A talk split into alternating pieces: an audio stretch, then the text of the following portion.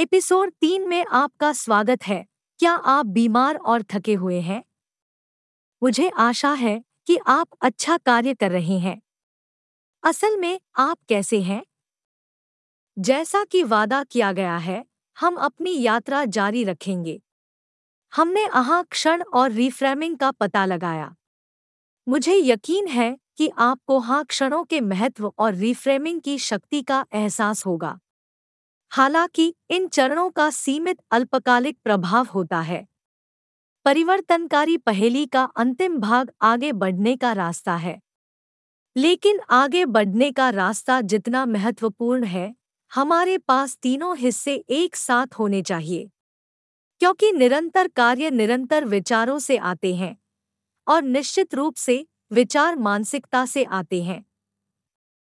यह पानी बंद किए बिना टूटे हुए पाइप की मरम्मत करने जैसा होगा। तो वैसे भी आगे का रास्ता, आगे बढ़ने के रास्ते में 3 महत्वपूर्ण घटक हैं। पहला आक्षण की नींव है और रिफ्रेमिंग का आत्मबोध है, क्योंकि इससे अलग अलग भावनाएं पैदा हुई हैं जिन्होंने स्वचालित रूप से हमारी मानसिकता को बदल दिया है। आगे के रास्ते में वे टुकड़े शामिल हैं जिनके साथ हमें काम करना चाहिए। इसलिए अब हमने एक योजना बनाई है जिसमें जवाबदेही और प्रतिबद्धता शामिल है। जवाबदेही शब्द आमतौर पर हम सभी के लिए नकारात्मक अर्थ रखता है, क्योंकि जवाबदेही सजा या फैसले से मिलने वाली ताड़ना से जुड़ी होती है। निर्णय हमें रक्षात्मक बना देगा और हमें बंद कर देगा।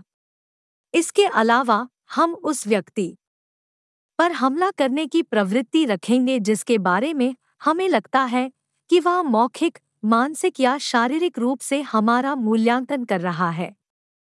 लेकिन हम जवाबदेही को मील के पत्थर के रूप में फिर से परिभाषित करेंगे। उदाहरण के लिए, यदि आप प्रति माह $100.00 बचाने का इरादा रखते हैं, तो आपके पास $25.00 की जिम्मेदारी का साप्ताहिक मील का पत्थर हो सकता है। यह क्रिया आपको बताएगी कि आप किसी भी समय कहाँ हैं और आपको अपनी प्रतिबद्धता की प्रामाणिकता के शीर्ष पर रखेगा।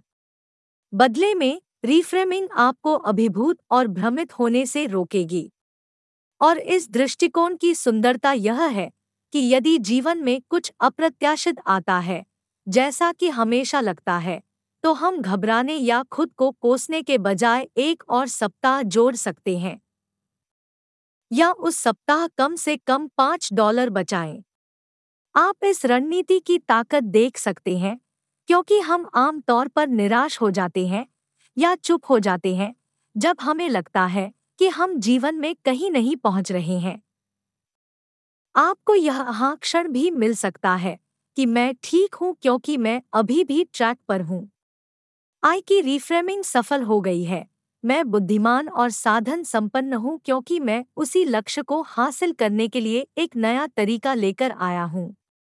रिफ्रेमिंग ऐसा है जैसे कि यदि आप मूल यात्रा योजना के दौरान किसी अवरुद्ध सड़क पर दौड़ते हैं, तो आपका GPS एक नए मार्ग को कैसे कैलिब्रेट करता है।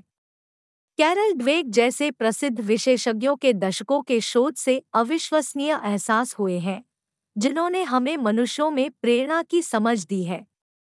गाजर और छड़ी, पुरस्कार और दंड बेकार है, और इन्हें स्वायत्तता अर्थात स्वशासन से प्रतिस्थापित किया जाना चाहिए। मनुष्य जिस योजना के साथ आते हैं उसके प्रति प्रतिबद्ध होने की अधिक संभावना होती है, क्योंकि खेल में उनकी रुचि होती है। और यह आपके अनुरूप है।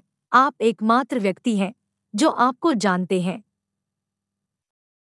मुझे डेविड और गोलियत की कहानी याद आ रही है। राजा डेविड पर कवच लगाना चाहता है और उसे तलवार और ढाल देना चाहता है, क्योंकि वह डेविड पर विचार नहीं कर रहा है और डेविड के बजाय खुद को देख रहा है। लेकिन डेविड पहले से ही जानता है कि वह कौन है और आगे बढ़ने के लिए उसके लिए सबसे उपयुक्त क्या होगा।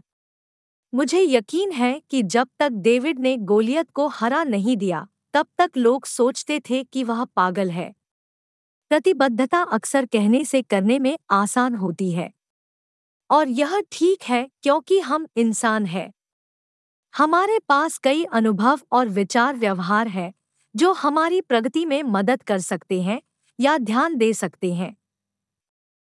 आइए हम कुछ वेरिएबल्स को अनपैक करें। यह सबसे पहले आपके दिमाग को अतीत और भविष्य में जीने की अनुमति देकर आपका दुरुपयोग करने की अनुमति देता है। और हाँ, मैंने अनुमति देने की बात इसलिए कही क्योंकि आपका दिमाग आपका है, आप उसका नहीं। लेकिन वह दूसरे पॉडकास्ट का विषय है। अतीत में जीना अवसाद का कारण बनता है और भविष्य में रहना चिंता का कारण बनता है। वर्तमान में न तो अतीत मौजूद है और न ही भविष्य, इसलिए इनमें से किसी एक से जुड़ना पूरी तरह से समय की बर्बादी है। तब आप पुष्टिकरण पूर्वाग्रह का अनुभव कर सकते हैं। पुष्टिकरण पूर्वाग्रह जानकारी को इस तरह से खोजने, व्याख्या करने और याद करने की प्रवृत्ति है जो हमारे पहले से मौजूद मूल्यों, विचारों या विश्वासों के अनुरूप हो। इसका तात्पर्य किसी जानकारी को याद रखने से सबसे अच्छा तब होता है जब वह हमारे विचारों को बढ़ाती है। एर्गो, यदि आप सोच रहे हैं कि आप कैसे असफल हुए हैं या क्या मुझे यह कहना चाहिए कि प्रयास करना बंद कर दिया, क्योंकि जब तक आप प्रयास करना बंद नहीं करते तब तक असफलता जैसी कोई चीज नहीं होती, या इस बात की चिंता करना कि क्या गलत हो सकता है, आप काफी हद तक पानी में डूबे हुए हैं। तब आपके पास एक अपुष्टिकरण पूर्वाग्रह है। अपुष्टि पूर्वाग्रह तब होता है जब लोग उन सबूतों पर विश्वास करते हैं और स्वीकार करते हैं जो उनकी पूर्व मान्यताओं का समर्थन करते हैं, जबकि उन सबूतों को खारिज कर देते हैं जो उनका खंडन करते हैं। जब आप इन चीजों को एक साथ जोड़ते हैं तो आपका आत्मविश्वास गंभीर रूप से प्रभावित हो सकता है। और आप किसी ऐसी चीज के लिए कैसे प्रतिबद्ध हो सकते हैं जिस पर आपको विश्वास नहीं है कि आप उसे कर सकते हैं। आपको खुद को आहा और रिफ्रेमिंग की याद दिलानी पड़ सकती है। आप जानते हैं कि योजना ठोस है और यह वास्तविकता है। अज्ञात का डर अनुभव करना ठीक है।